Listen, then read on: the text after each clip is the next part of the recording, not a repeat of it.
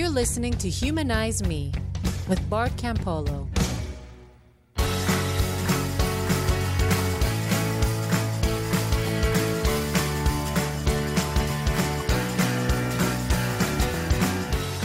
Hey, everybody. Welcome back to Humanize Me. I'm Bart Campolo, and this is my podcast. And I'm sorry. I'm sorry I'm late with this week's episode. But truthfully, in the aftermath of this election, I needed more time than usual to gather my thoughts. I mean, given the way we human beings anthropomorphize everything from our automobiles to the entire universe, I've been a little bit wary of trying to psychoanalyze this whole country, or even just the half of it that chose Donald Trump to be our next president.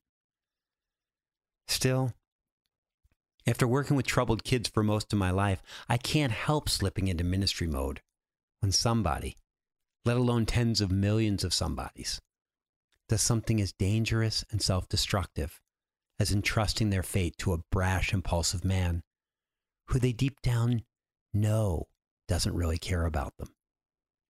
So then, just for a moment, I think the rest of us need to set aside our fears and frustrations about the rise of Donald Trump and pay more attention to the fears and frustrations that drove so many decent people to vote for him. Not surprisingly, most of those folks live in the country, where the 2008 recession hit the hardest. The recovery hasn't yet arrived, and young people commit suicide and drug overdose at twice the rates of our cities and suburbs. You know, I spent nearly three decades preaching to evangelical Christians from all over those rural places. So I know for a fact that Donald Trump's primary supporters aren't mean or hateful or stupid. What they are is in pain, helplessly watching as their way of life gets choked to death by globalization and new technologies. What they are is angry and afraid, knowing full well that the people running things now either don't much care about their culture or are positively pleased to see it fade away. As David Wong, who's the editor of Cracked, put puts it in what I think is like the best post-election analysis I've seen so far. He puts it this way, quote, to those suffering, ignored people, Donald Trump is a brick chucked through the window of the elites. Are you assholes listening now? Unquote.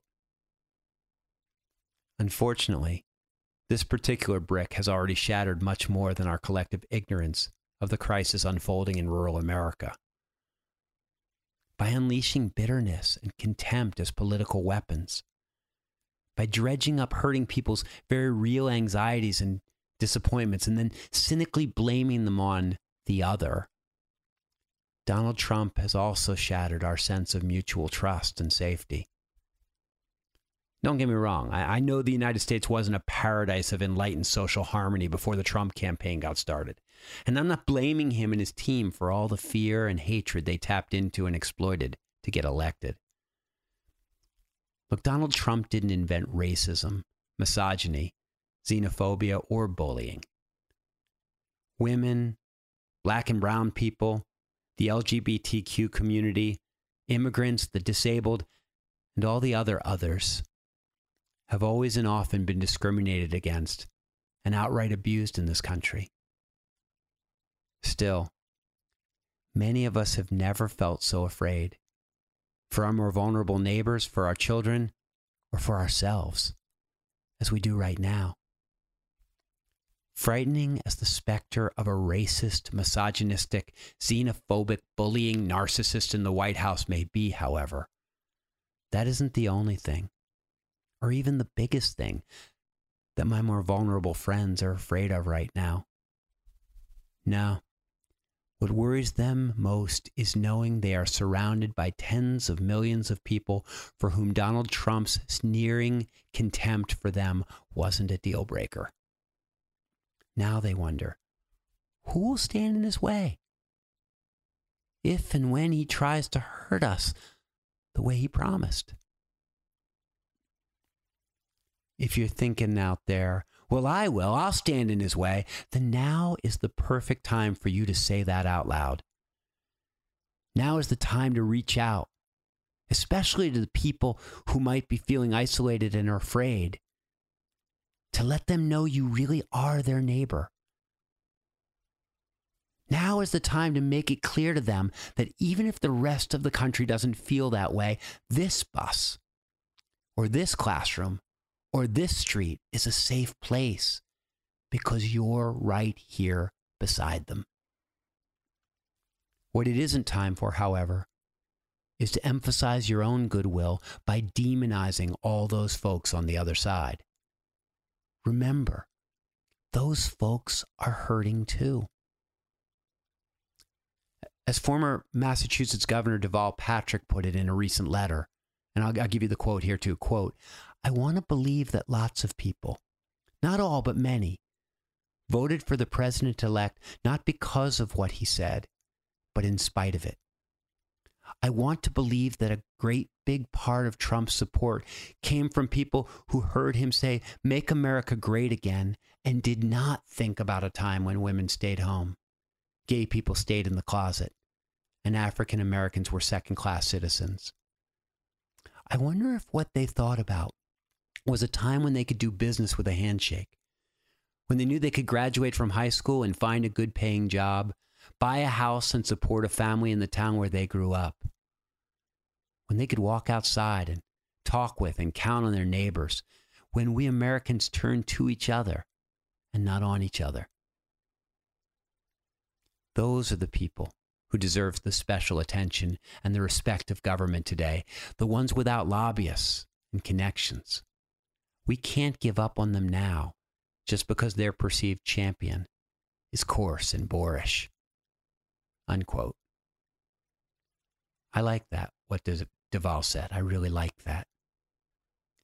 You know, a few weeks ago, after my conversation with Irshad Manji, I realized that the moral courage she was talking about isn't so much about angry protests and fiery rebukes to people in power as it is about working through your own prejudices to genuinely engage with people who think and act differently from you.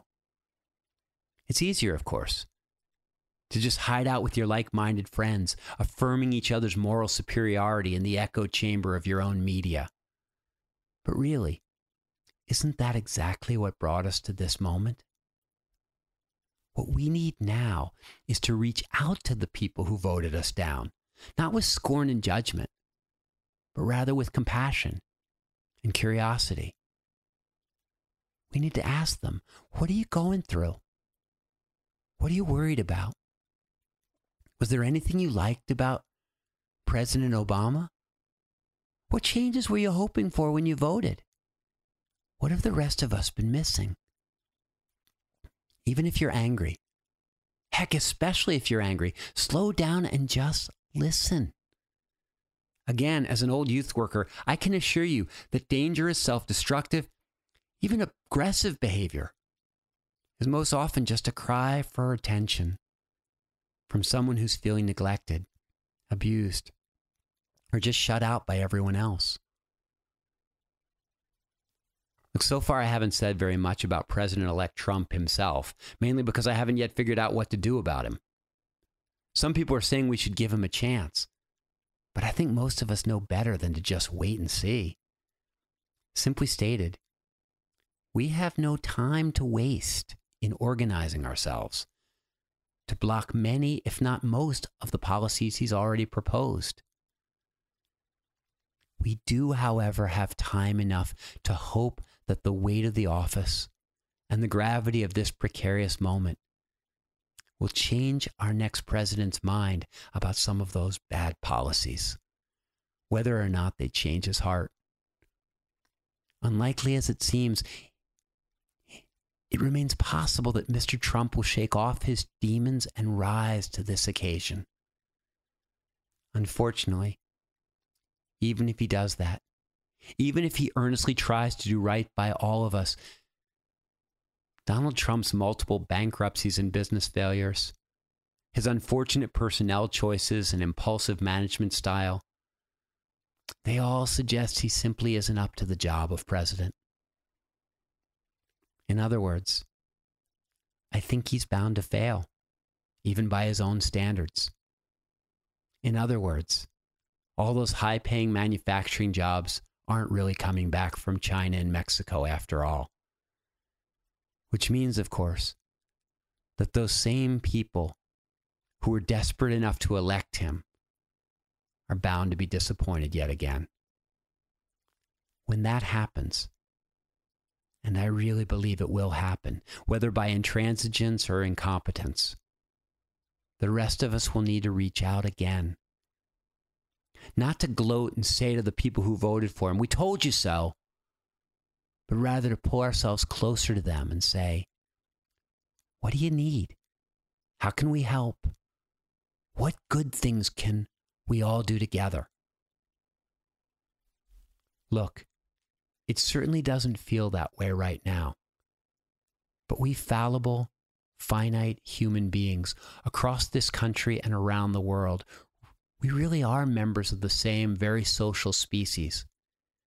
And each and every one of our destinies really is caught up with all the others. That doesn't mean there aren't fools, criminals, and even monsters among us, of course but only that we should do our best to love them even as we resist their antisocial tendencies, and that we should do our best to love each other even more. So that's it. That's what I got for you this week.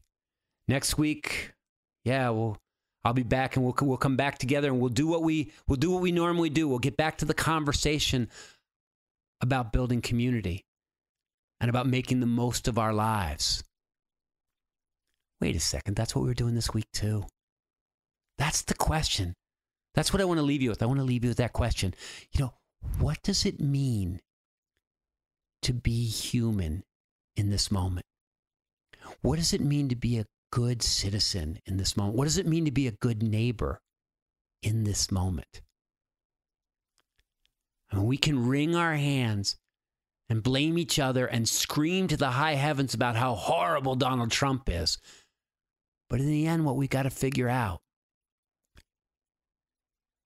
is not how to tear him down as a person, but rather how to block the bad policies, support the good policies, and work together to try to bring this country together in a way that it is not together now. We got to move forward. We got to organize. We got to reach out. We got to humanize. Yeah, that's it. We got to humanize each other and say to each other, help humanize me. Yeah. I'll be back with you next week. In the meantime, do your best. For more information about the work of Bart Campolo, please visit bartcampolo.org.